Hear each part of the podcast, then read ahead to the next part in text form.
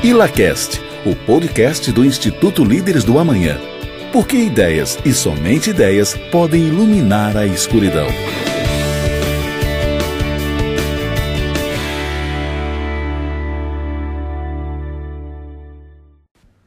Olá, seja bem-vindo. Você está no ILACAST, o podcast do Instituto Líderes do Amanhã. O Instituto Líderes do Amanhã busca formar jovens lideranças empresariais comprometidos com os ideais liberais e o Estado de Direito. Eu sou Vitor Cezino, associado 2, e hoje vamos apresentar um estudo do livro Segundo Tratado sobre o Governo Civil, de John Locke, obra do século XVII, e que traz os elementos essenciais do liberalismo, influenciando a Revolução Gloriosa na Inglaterra e a Carta de Independência dos Estados Unidos. Conduzirão esse estudo e esse podcast Giancarlo Ferreira, Letícia Cordeiro, Nádia Médici e Paula Magione. Bom, como o Vitor já colocou, hoje vamos estudar o livro Segundo Tratado sobre o Governo Civil. Mas antes, precisamos entender quem é John Locke. Who is John Locke? John Locke é um filósofo inglês do século XVII, nascido em Somerset, na Inglaterra. Considerado um dos fundadores da escola empirista, pai do liberalismo e teve uma influência fundamental no pensamento iluminista do século XVIII. Locke estudou medicina, ciências naturais, humanidades e filosofia na Christ Church, filha associada da Universidade de Oxford. Suas principais obras são Cartas sobre a Tolerância, Ensaio acerca do entendimento humano, Pensamento sobre a Educação e o segundo Tratado sobre o Governo Civil, que é o nosso estudo da noite. Mas afinal, por que ler John Locke e o segundo tratado sobre governo civil? No livro, Locke contraria ideias de Hobbes e Rousseau. Mas, Letícia, por que vamos estudar Locke e não Hobbes ou Rousseau? Bom, Hobbes acreditava que todos os indivíduos renunciam a parte da sua liberdade individual em favor de um encarregado da ordem da sociedade, o Leviatã o Estado. Para ele, o Estado tem poder ilimitado sobre todos os indivíduos, e ele é defensor do absolutismo monárquico. Já Rousseau é considerado por muitos pai do esquerdismo moderno, coletivista e estatizante. Ainda quer mais motivo? Para Rousseau, a propriedade privada é o grande pecado da civilização e o todo deve administrar a propriedade em prol da comunidade. Já Locke acreditava que todo homem, ao nascer, tinha direitos naturais à vida, liberdade e propriedade. Mas já já vamos falar mais sobre a diferença entre eles. Agora vamos voltar para Locke. Locke teve um papel muito importante na luta contra o absolutismo monárquico, no qual ele representava o individualismo liberal. Locke foi adversário de Carlos II no parlamento, motivo pelo qual ele foi acusado de traição e teve que se refugiar nos Países Baixos. Carlos II foi sucedido por Jaime, mas Locke só voltou à Inglaterra em 1688, quando Guilherme de Orange assumiu o trono. Locke influenciou na Revolução Gloriosa, que foi exatamente a queda de Jaime e a coroação de Guilherme de Orange, marcando a queda do absolutismo na Inglaterra. Ele também influenciou na implementação da monarquia constitucional parlamentarista, que ficou ratificada por meio da Bill of Rights. Bill of Rights. Inclusive, esse livro que estamos estudando hoje é considerado a justificação teórica da Revolução Gloriosa. A obra de Locke também teve influência na Declaração dos Estados Unidos e da França. Aliás, dá para perceber que Locke tem uma repercussão especial nos Estados Unidos. Por isso, ele é considerado o pensador mais representativo de toda a política estadunidense. Ainda, a separação de poderes sugerida por Locke constituiu posteriormente o eixo da teoria de Montesquieu. E o segundo tratado sobre o governo civil, obra mais influente de Locke, é considerado o texto fundador da tradição liberal. Olhando para todas essas contribuições de Locke para a história, fica aqui imaginando se ele vivesse nos dias de hoje e participasse do nosso processo seletivo. Você já imaginou isso, Nádia? Sim, Letícia. Em todo o processo de estudo do livro, fiquei imaginando se Locke fizesse parte do processo seletivo do Instituto Líderes do Amanhã, parafraseando Mises, ideias e somente ideias que podem iluminar a escuridão. Sendo assim, debater as ideias de Locke nessa noite é de extrema importância. Ouço dizer que elas são necessárias. E aí convido a todos que estão aqui conosco a olharem para a tela dos seus computadores e celulares e relembrar o processo seletivo do Instituto a qual passaram. Relembrarem quem entrevistou, as perguntas que foram feitas e o frisinho na barriga que dá, né? Acho que isso foi normal para todo mundo. Poderíamos pensar que a gente faria a pergunta tradicional das entrevistas. Locke, o que você acha que o governo deve garantir à população? Sem sombra de dúvidas, ele diria vida, liberdade e propriedade. Os entrevistadores poderiam até provocá-lo com eu acho que o governo deve garantir o circo, ou eu acho que o governo deve garantir o cinema. Enfim, é, tirar os entrevistados da zona de conforto é um prato cheio dos associados que estão no papel de entrevistadores. Mas Locke não estremeceria. Locke é fiel a esses valores e ele com certeza reafirmaria liberdade, vida e propriedade. Ao longo do seu discurso também, outros valores a gente pode reconhecer no estudo do filósofo Locke. Responsabilidade individual e Estado de Direito são um deles. E, mais uma vez, vemos o quão ele é alinhado com o Instituto Líderes do Amanhã e, por isso, tão necessário para o estudo dessa noite. As ideias de Locke fazem parte do nosso dia a dia, fazem parte dos nossos debates. E hoje, o nosso intuito do grupo é apresentar as ideias dele para todos nós. E mais, Letícia, ao longo do seu discurso, ele valorizava muito o indivíduo. Explique mais sobre isso. Bom, Nádia, Locke acreditava no ser humano no estado de natureza, mas era de forma diferente da defendida por Hobbes e Rousseau. Isso porque, para Hobbes, o estado de natureza é um estado de guerra de todos contra todos, um estado de violência. O homem tem direito fundamental à vida e ele pode fazer qualquer coisa para defendê-la. Por isso, os indivíduos vão renunciar de parte da sua liberdade e transmitir ao Leviatã e transmitir ao Leviatã. Hobbes nega o direito à propriedade. Já Rousseau, o homem no seu estado de natureza, é um homem bom, mas ele não é sociável. Ele vê na Constituição da sociedade civil a causa original de todos os problemas que afligem o homem. Na visão dele, a sociedade civil teria surgido com a propriedade, favorecendo o proprietário e legitimando a desigualdade. Para Rousseau, a propriedade é injusta e geradora de desigualdade. Mas, contrariando essas ideias, Locke acreditava que o estado de natureza era um estágio pré-social e pré-político, caracterizado pela mais perfeita liberdade e igualdade. Portanto, o estado de natureza é um estado de liberdade, onde o indivíduo decide seus atos e dispõe de suas posses. E como já dissemos, para Locke, todos os indivíduos têm direitos naturais, à vida, liberdade e propriedade. Além disso, Locke foi um dos fundadores do empirismo. Portanto, ele acreditava que o conhecimento não é inato, contrariando a ideia de Descartes. Para Locke, a mente humana é uma folha em branca, uma tábula rasa, e vamos preenchendo com as informações advindas da experiência. Então, vamos obtendo conhecimento com a vivência e sendo marcado por essas experiências. Para finalizar, o indivíduo em estado de natureza, por seus desejos e por suas liberdades, acabam entrando em litígios uns com os outros, porque cada um quer defender seus próprios interesses. Com isso, haveria degeneração da paz e um estado de natureza.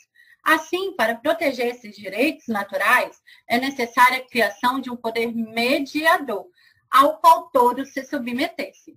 Por isso, o indivíduo abandona o estado de natureza e se estabelece em uma sociedade, através de um contrato social. Mas antes de chegarmos a esse ponto e visando melhor entender a filosofia de Locke, precisamos nos aprofundar na sua visão sobre os direitos naturais, vida, liberdade e propriedade. Jean, que tal começarmos pela liberdade? Bora lá, Letícia. Nada melhor do que realmente começar pela liberdade. Locke relata que o homem nasce livre e naturalmente voltado para o bem e não herda o poder. Logo, toda aquela retórica que alguns reis tinham, que seu reinado era divino diante da linhagem de Adão, isso na visão de Locke, nada era verdade. Visto também que na teoria cristã, todos viemos de Adão e Eva. E por que só alguns se denominavam rei? Né? Locke relatava também que nosso primeiro contato com a liberdade, com a, igualdade, era no nosso nascimento. Mas, infelizmente, não podemos usufruir da plenitude de tais direitos, visto que, segundo Locke, são necessárias algumas leis, algumas leis ou regras para que haja tais igualdade e direito.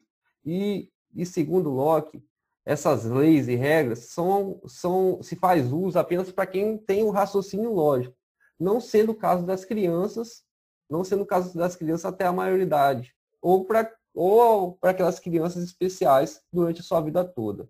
Inclusive, Locke relatava que isso invertia no, no, no, fim da vida de nossos pais, aonde eles também não se faziam mais uso do raciocínio lógico. E diante dessa incapacidade de racional da criança e do indivíduo, ficamos diante do primeiro poder, o poder paterno, esse era o primeiro passo para a entrega de um indivíduo de primeira linha para a sociedade, segundo Locke. Logo, para Locke, o início da nossa liberdade vem da nossa capacidade de raciocínio diante da nossa evolução, de modo que haja maturidade para mensurar riscos, visto que viver realmente é estar diante de risco. Naturalmente, e por consentimento, vamos participando de experiências, fazendo uso de exemplos, seguindo sempre a metodologia empirista de Locke. Por isso, o que fazemos aqui no Líder é um, seria um grande case para Locke, visto que sempre tentamos subir a régua para propor experiências marcantes para todos os associados, sendo na, na, no debate de ideias, em juros acalorados ou no debate de livros. E assim vamos preenchendo a nossa lousa em branco, com mais ideias liberais, como, por exemplo, menos Estado e mais responsabilidade individual. Ou afinal, você não acha que é uma quase uma outra pessoa depois que entrou aqui no Líderes? Bom, pessoal, agora que descobrimos aonde inicia a nossa liberdade, eu tenho liberdade, mas qual o limite dela? Para responder isso, precisamos voltar ao estado de natureza, onde há uma perfeita liberdade, sendo todos donos de suas próprias ações, de suas posses regulando o que possuía sem pedir permissão ou depender da vontade de qualquer outro homem. Um estado de perfeita igualdade de direitos e posse. Esse estado de natureza, deixa claro Locke, tinha uma lei, da, uma, uma lei natural para governá-los, que era a própria razão do homem, senão o homem cairia em liciosidade, na libertinagem. O homem, sendo um, um animal racional, onde todos são iguais e independentes, não deveria prejudicar o outro na sua vida, na sua saúde, na sua liberdade ou em suas posses. Mas, infelizmente, alguns transgridem tais direitos, sendo necessário o contrato social para evitar o estado constante de guerra. Logo, para Locke, liberdade vem com deveres a serem seguidos de forma honrosa e principalmente com responsabilidade individual. Milton Friedman grande economista também, e grande entusiasmo da liberdade, também nos falava: não há, não há excesso de liberdade se aqueles que são livres são responsáveis. O problema é a, é a liberdade sem responsabilidade. E para esses sem responsabilidades, Locke falava: onde não há lei, não há liberdade, pois liberdade significa estar livre de, de restrições e violência causada pelo Estado constante de guerra. Visto que precisamos de algumas leis né, na teoria de Locke, precisamos agora entender como essas leis surgem. Né? E vamos primeiro, come vamos primeiro começar pelo direito positivo. O direito positivo é baseado na opinião daquele que pode positivá-la, pode escrevê-la ou pode publicá-la. Ou seja, atualmente é o nosso político. A maioria das, das constituições mundiais segue essa linha de raciocínio, inclusive a brasileira. Mas precisamos tomar cuidado com essa linha também, pois tudo que está na lei eu posso fazer, e se houvesse uma lei que me autorizasse a matar, eu posso matar porque está, está na lei? O direito, nacional, o direito natural é ao contrário disso, né? Os chamados jus naturais são da essência do ser humano. São direitos que não precisamos de permissão e são inalteráveis, que para Locke é a vida, a propriedade e a igualdade. Como dito, foi base também para a Carta de Independência das 13 colônias dos Estados Unidos, ao qual Thomas Jefferson apenas troca propriedade por busca de felicidade.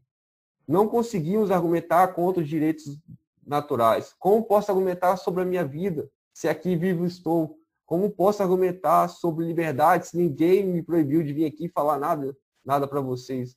E como posso argumentar contra a propriedade se posso conseguir tudo através do meu trabalho? Para exemplificar mais um pouco, imaginamos uma pirâmide. Para Locke, os direitos naturais devem estar no topo dessa pirâmide e tudo se derivar dela. Fazendo uma comparação também com Anne Rand, quando fala que não existe contradições, sempre, quando, sempre que você achar que está diante de uma, verifique suas premissas. Para Locke, as premissas de qualquer lei seriam os direitos naturais, a vida, a liberdade, a propriedade. E assim teríamos um direito menos, menos impositivo, sem o legislador acordar pensando o que vai proibir hoje. Bom, já conhecemos sua liberdade, mas Letícia, me fala um pouquinho o que precisamos ter para que tenhamos menos leis. Bom, para falar sobre isso, temos que falar de responsabilidade individual. A responsabilidade individual é intrínseca da liberdade. Aliás, como eu já mencionei anteriormente, para Locke, o estado de natureza é o perfeito estado de liberdade, onde o indivíduo decide seus atos e dispõe das suas posses, devendo arcar também com as consequências disso. Bom, isso nada mais é do que responsabilidade individual. No livro, o segundo tratado sobre o governo civil, Locke não trata a responsabilidade individual em um capítulo específico, mas é possível observar que a responsabilidade individual perpassa em vários momentos da obra. Por exemplo, quando Locke fala de propriedade, afirmando ser responsabilidade do proprietário tornar a terra mais produtiva e útil, e caso não o faça, ele pode perder a sua terra, isso nada mais é do que responsabilidade individual. Outro exemplo é quando Locke fala do direito à rebelião, visto que ele afirma que se o povo estiver insatisfeito com o governo, tem o direito a se rebelar. Pois bem, se o indivíduo não toma as medidas necessárias contra aquele que ofende a lei natural, está concordando com o abuso de poder daquele que foi escolhido para representá-lo. Mais uma vez, estamos falando de responsabilidade individual. Mas veremos esses temas de forma mais aprofundada com a Paula e com a Nádia. Aqui só queríamos demonstrar como a responsabilidade individual perpassa por toda a teoria de Locke. Mas trazendo para os dias atuais, o que a gente tem notado sobre a responsabilidade individual? Na verdade, verifica-se que existem várias tentativas de afastar a responsabilidade individual ou imputar uma responsabilidade coletiva. Como exemplos, podemos citar o debate sobre reparação pela escravidão que ganhou força nos últimos meses nos Estados Unidos.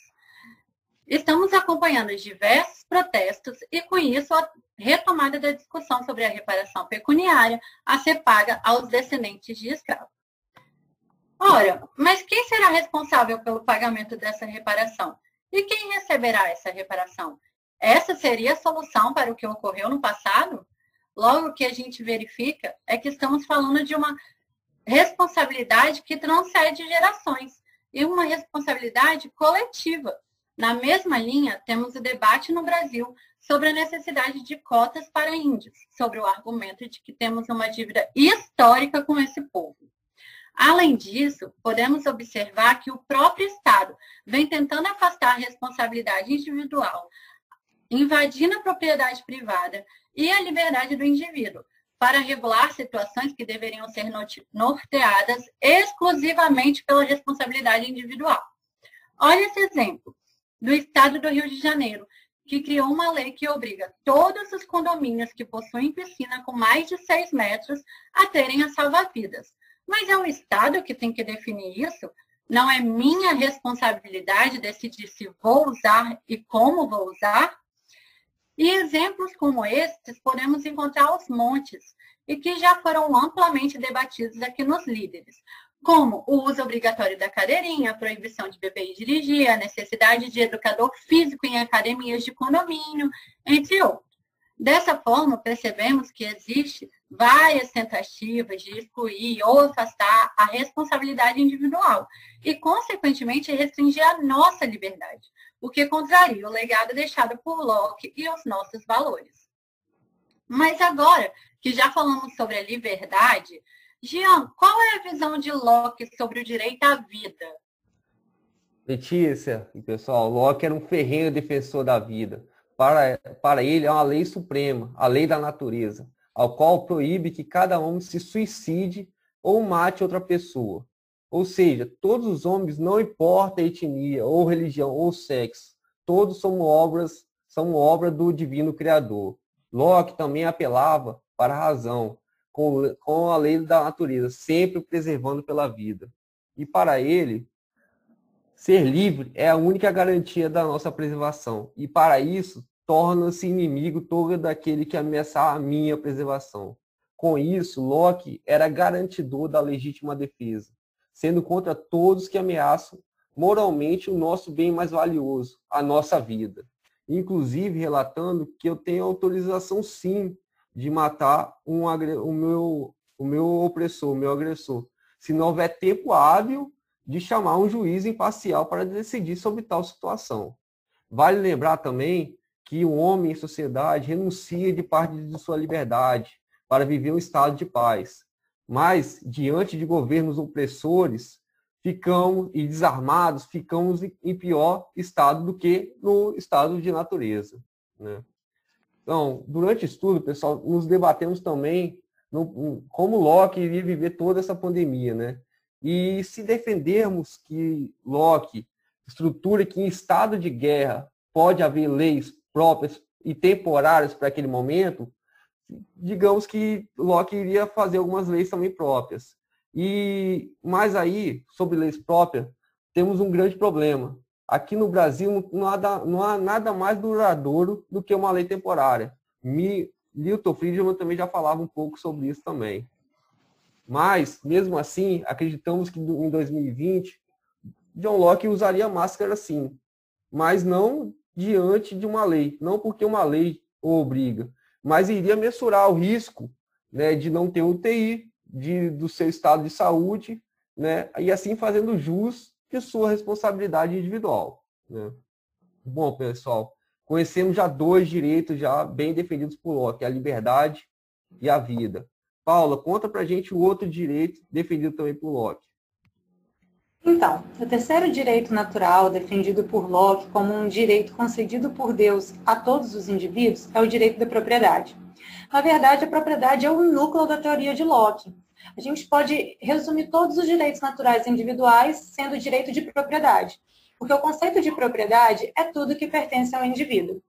E se é tudo que pertence ao indivíduo, o indivíduo pode ter propriedade à vida, propriedade à liberdade e propriedade aos bens materiais. Bom, Locke também defendia que, além dos direitos naturais individuais, Deus, o grande soberano, também concedeu à humanidade um direito comum, que é a terra. Mas, se a terra foi dada de forma comum a toda a humanidade, de onde é que surgiram as propriedades privadas? Quem é que inventou o limite dessas propriedades?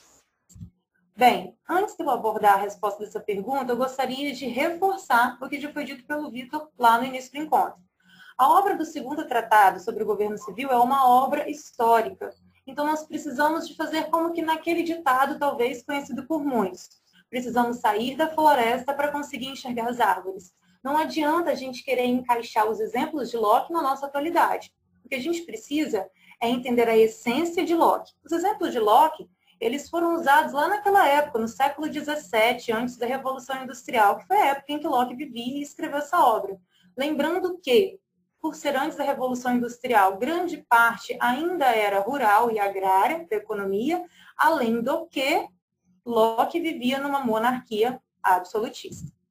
Bom, é, mas Locke acreditava que além dos direitos naturais, individuais e da terra, que foi dado como um direito comum, Deus concedia de forma individual a razão para cada um de seus filhos. E através da razão, o homem consegue exercer o trabalho produtivo. O trabalho produtivo não é o trabalho pelo trabalho, mas sim o trabalho que agrega valor.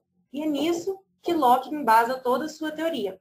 Locke acredita que a propriedade comum se torna privada porque o homem mistura o seu próprio trabalho produtivo com algo comum, transforma, faz essa terra agregar valor e então passa a ser dono da terra. Veja, essa é a primeira condição de Locke, a condição de adquirir a propriedade. E eu vejo aqui na teoria de Locke, saltando aos nossos olhos, como há traços individualistas. Locke acredita que antes de qualquer coisa ser, o indivíduo já era. E se por acaso qualquer organização viesse a ser constituída e ela tivesse algum poder, ela só o teria se o indivíduo, que tudo recebeu do soberano, concedesse também a essa organização. Outro ponto que eu vejo também muito forte na teoria de Locke é a meritocracia. Locke acredita que os homens de segunda, eles também existiam. Porém, eles teriam uma vida comum, gozando apenas de direitos comuns. Mas aquele homem que, através da sua razão, exercesse o trabalho produtivo, transformasse a terra de forma progredi-la, a dar frutos, esse tinha por direito e por mérito parte dessa terra como individual e particular. Bom, mas olhando para hoje em dia, se eu for criar uma empresa, eu não tenho tamanhas burocracias para conseguir criá-la? Pois é, é como se fosse a condição de Locke. Você precisa de um trabalho produtivo para você adquirir a terra. Depois que você montou a sua empresa, você não precisa ter um desafio constante e ser todos os dias produtivo para se manter no, no mercado? É exatamente o que Locke queria dizer.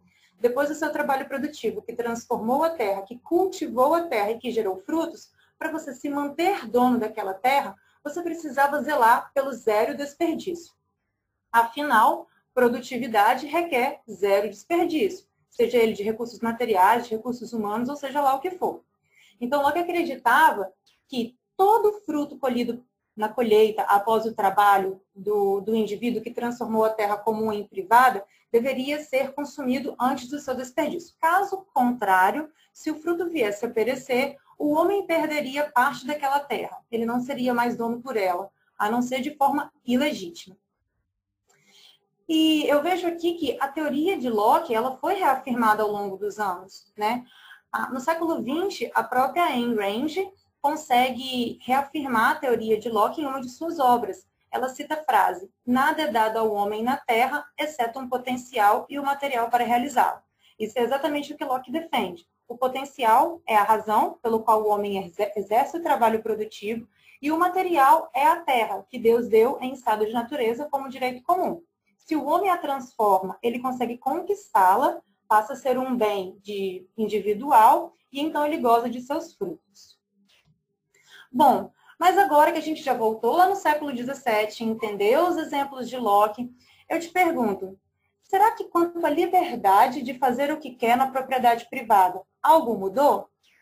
Para Locke, desde que fosse produtivo e não tivesse desperdício ou deterioração inútil, o dono da propriedade poderia fazer dela o que bem, o que bem entendesse. E hoje em dia, será que é assim? Na verdade, hoje em dia, se formos imaginar, a gente retrocedeu, né? Afinal, se eu compro algum lote na beira da praia, eu não posso construir o que eu quiser, da altura que eu quiser. Afinal, se o meu edifício for muito alto, eu acabo fazendo sombra na praia, não é mesmo? É, outro ponto é quanto às empresas privadas. Empresas privadas, quando elas venham a demitir os seus colaboradores, elas enfrentam o sindicato. Muitas vezes o sindicato quer reaver com a empresa é, a contratação daqueles funcionários. Mas não teria a empresa liberdade de contratar e de manter contratado quem ela quisesse? Pois é. Além disso, eu queria trazer uns outros exemplos da nossa atualidade para poder aplicar a teoria e essência de Locke. Gostaria de começar com o Movimento Sem Terra, que é voltado para a propriedade rural. O lema do Movimento Sem Terra é Terra para quem nela trabalha. Olhando simples e puramente o lema do Movimento Sem Terra, eu digo, caramba, 100% da teoria de Locke nessa primeira condição? Precisa trabalhar para adquirir a terra?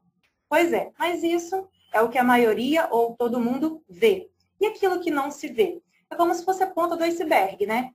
Terra para quem nela trabalha é o que todo mundo vê e concorda. Mas o que está por baixo? E o que a gente não vê? Bom, todos também já devem ter ouvido falar que o Movimento Sem Terra é tido como uma organização política, muitas vezes criminosa. a abordagem que eles fazem com os fazendeiros querendo entrar e assentar a terra é por tantas vezes é, perigosa. Eles entram com facões e Locke já falava né, que o famoso estado de guerra não inicia só por ações, mas também por palavras. E, na verdade, será que o movimento sem terra quer mesmo produzir, progredir a terra? Será que esse é o grande objetivo? Ou eles não querem instaurar um estado paralelo, um estado de caos? O estado de guerra que Locke tanto queria evitar. Pois bem, passando para o segundo exemplo, nós temos aqui um exemplo de propriedade privada com uma sociedade, uma sociedade anônima, que é a Avianca. Nos últimos dias, a Avianca declarou falência. E por que é que a Avianca declarou falência? Ela não conseguiu ser produtivo bastante para se manter em mercado. O mercado engoliu a Avianca. Não é exatamente isso que Locke dizia lá atrás, no século XVII, porém, num exemplo agrário, rural, voltado para a terra, Locke já dizia que aquilo que não é produtivo não perdura. Agora eu fico me imaginando o que é que Locke pensaria se ele estivesse vivendo aqui no Brasil e se deparasse com tantas propriedades estatais. O que, que é que ele pensaria ao saber que os Correios, durante quatro anos, gerou prejuízos enormes que chegaram a, um, a uma dívida acumulada de 5,1 bilhões e que aquele mesmo mercado que engoliu a Avianca não engoliu os Correios. Mas será por quê? A lei não é igual para todos? A lei não deveria valer para todos? Pois bem, na verdade, quem muito bem explica esse caso é Adam Smith, que fala sobre a mão invisível do governo, que na verdade é mais visível do que invisível. O próximo exemplo, eu gostaria de fechar essa parte de direitos naturais, mostrando justamente um fato recente que aconteceu nas últimas semanas e que é de transgressão a todos os direitos naturais. Transgressão do direito à vida, afinal, os policiais mataram George Floyd e Manuel Ellis, nos Estados Unidos, eles não tinham esse direito. Afinal, a vida era alheia, a vida era dos outros, conforme Locke mesmo defendia. Depois, a sociedade ficou revoltada, foi para a rua protestar, justamente porque os policiais não tinham o direito de tirar a vida alheia. Mas aí, qual liberdade, embasado em quê? Qual é o limite da liberdade que essa sociedade protestou de forma a atear fogo em tamanhas propriedades privadas como bancos, como cabines da polícia, carros da polícia, restaurantes, serviços de correio. E essa mesma propriedade, essa mesma sociedade que estava lá protestando pela vida, saqueou lojas e também feriu demais vidas, né? Tiraram vidas de outras pessoas com todo esse protesto que eles fizeram. Será que esse também não seria a instauração do estado de guerra que Locke queria, que Locke queria evitar, né? É, criando um governo civil? Mas naquela época, Locke vivia numa monarquia absolutista, não tinha um governo civil, não era o que ele pensava. E agora? A gente já não vive sob um governo civil? O que, que é que então que o governo está fazendo? Mandando carta, serviços de correio? É isso mesmo que a gente quer um Estado? É para isso que a gente precisa de um Estado? Bom, agora eu vou para o conceito que é, vai contra muitas críticas que fizeram a obra de Locke. Na internet, fazendo alguns estudos sobre a obra de Locke, eu percebi que muitos interpretam as condições de Locke para a propriedade privada como um comunismo primitivo. Eles acham que Locke queria justamente limitar a quantidade de propriedade que cada um tivesse direito. E, na verdade, Locke cita né, em sua obra, a criação do dinheiro. E a partir do momento que cria-se o dinheiro, que é um bem durável, a pessoa ela é livre para trocar, fazer a livre troca de um bem perene pelo dinheiro. Basta que essa troca seja voluntária. Ou seja, Locke também já anseava e já falava da livre negociação, do livre mercado. Ele não colocava nenhuma regra quanto a isso. Outro ponto é que, justamente por conta do dinheiro não ser perene, ou seja, não estraga, não deteriora, é que foi possível o acúmulo das riquezas. E Locke não era contra, muito pelo contrário. Por ele ser a favor do acúmulo de, de riquezas e se preocupar com isso, é que ele então instaura o governo civil. E é isso que nós vamos ver agora com a Nádia, não é mesmo? Isso aí, Paula, muito bem.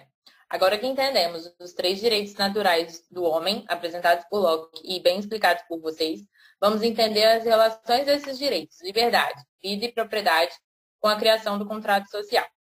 Para Locke, a condição natural do homem é viver em plena liberdade. O homem é autor das suas ações. Ele que dita o que fazer, como e quando. Porém, isso é um estado natural do homem. Ele nasce com esses direitos. No entanto, não é um estado de licença que permite o homem usar sua liberdade para prejudicar a criação humana. Ou seja, ainda que o homem desfrute de total liberdade de dispor de seus bens ou de si mesmo, não é livre para causar a própria destruição nem a de qualquer outra criatura que lhe pertence, exceto por algum motivo mais nobre que a sua própria conservação. Pois bem, seguindo a lógica que o homem é um ser livre naturalmente, mas não pode usar da sua liberdade para ferir a vida do outro ou, bens, ou os bens do outro, Locke se preocupava com o abuso da liberdade que a liberdade do estado de natureza permite, pois toda infração que possa ocorrer no estado de natureza deve ser igualmente punida no estado de natureza. Isso nos leva a pensar, por exemplo, num assassinato em série, levando a sociedade ao estado de guerra, o qual ele falava que deveria ser evitado. O estado de guerra nada mais é do que uma situação de inimizade e destruição, a qual deve ser evitada.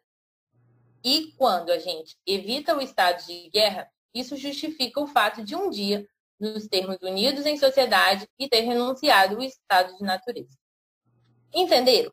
Locke entendia que o homem é a criação de um ser soberano, de um ser divino.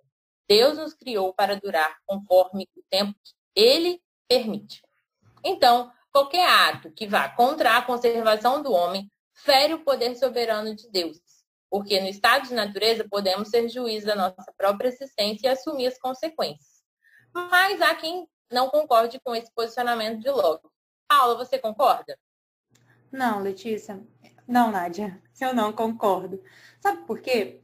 Na verdade, até o ponto em que Locke diz que eu não tenho direito de tirar a vida alheia, eu concordo. Afinal, a vida é alheia, é uma propriedade do outro. Eu não tenho liberdade para isso. Agora, a partir do momento que Deus me concedeu a vida, a vida é minha. E se Ele quer me obrigar a viver mesmo sem a minha vontade, isso é uma coerção, porém divina, e não do Estado. Não concordo. Mas, Paula, mas, Paula, eu tenho que discordar de você. Locke tem condições para a liberdade, pois fala que ela não é um estado de licenciosidade. Tem condição para a propriedade, pois se o homem não torna útil e produtiva, ele pode perdê-la. Como que ele não vai ter condição, uma condição para a vida? Locke acreditava que o homem é um ser livre e racional, mas ele tinha que cumprir os desígnios de Deus. E essa é a condição para a vida. O homem não pode escolher se ele vai viver ou não. Muito bem, meninas. Eu agradeço as colocações de vocês e acredito que fica um pouco mais claro, a partir das falas de vocês, a relação que Locke tinha com o poder divino. E é nessa relação dele com Deus que ele afirmava que o governo era algo instituído por Deus para coibir a parcialidade e a violência entre os homens. Puxa, então um contrato social representado por um corpo político consegue garantir o direito de todos à paz entre a humanidade? Isso é uma maravilha, certo? errado. Locke também previu que o contrato social teria problemas e deixou claro que nenhum corpo político, mesmo que elegido pela maioria, representaria o todo. O governo não consegue ser legítimo. Esse governo não me representa. Ele não. Locke estava certo e podemos ver isso nos dias atuais. Viver em sociedade é assumir contratos sem assinaturas. Você tem um contrato comigo e nem sabe. Diante dessa premissa, Locke afirma: todo homem que tenha posses ou que desfrute parte dos domínios de um governo automaticamente concede seu consentimento tácito e, durante esse desfrute, está obrigado a obedecer às leis do governo como qualquer outro. Então, mesmo que o governo não te represente, você mesmo não se sentindo representado, está submisso às ordens do governo por um consentimento tácito. Isso está diretamente relacionado com a renúncia que fazemos do estado de natureza quando nos unimos em sociedade, conforme falei. O contrato, de, de, o contrato social representa a transmissão da autoridade individual para um corpo político. O governo, ainda na visão de Locke, deve ser dividido em três poderes: legislativo, federativo e executivo.